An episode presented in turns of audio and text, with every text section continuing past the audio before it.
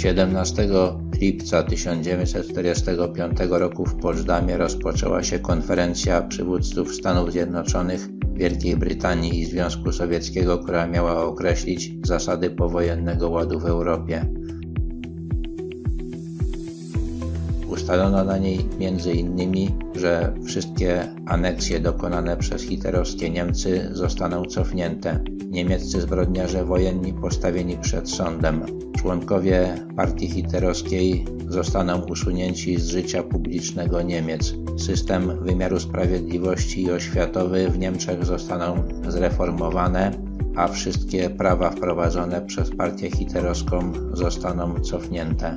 Niemieckie koncerny i kartele miały być zlikwidowane. Zlikwidowane miały być też zakłady przemysłowe umożliwiające przygotowanie wojny, w tym wszystkie stocznie i fabryki samolotów.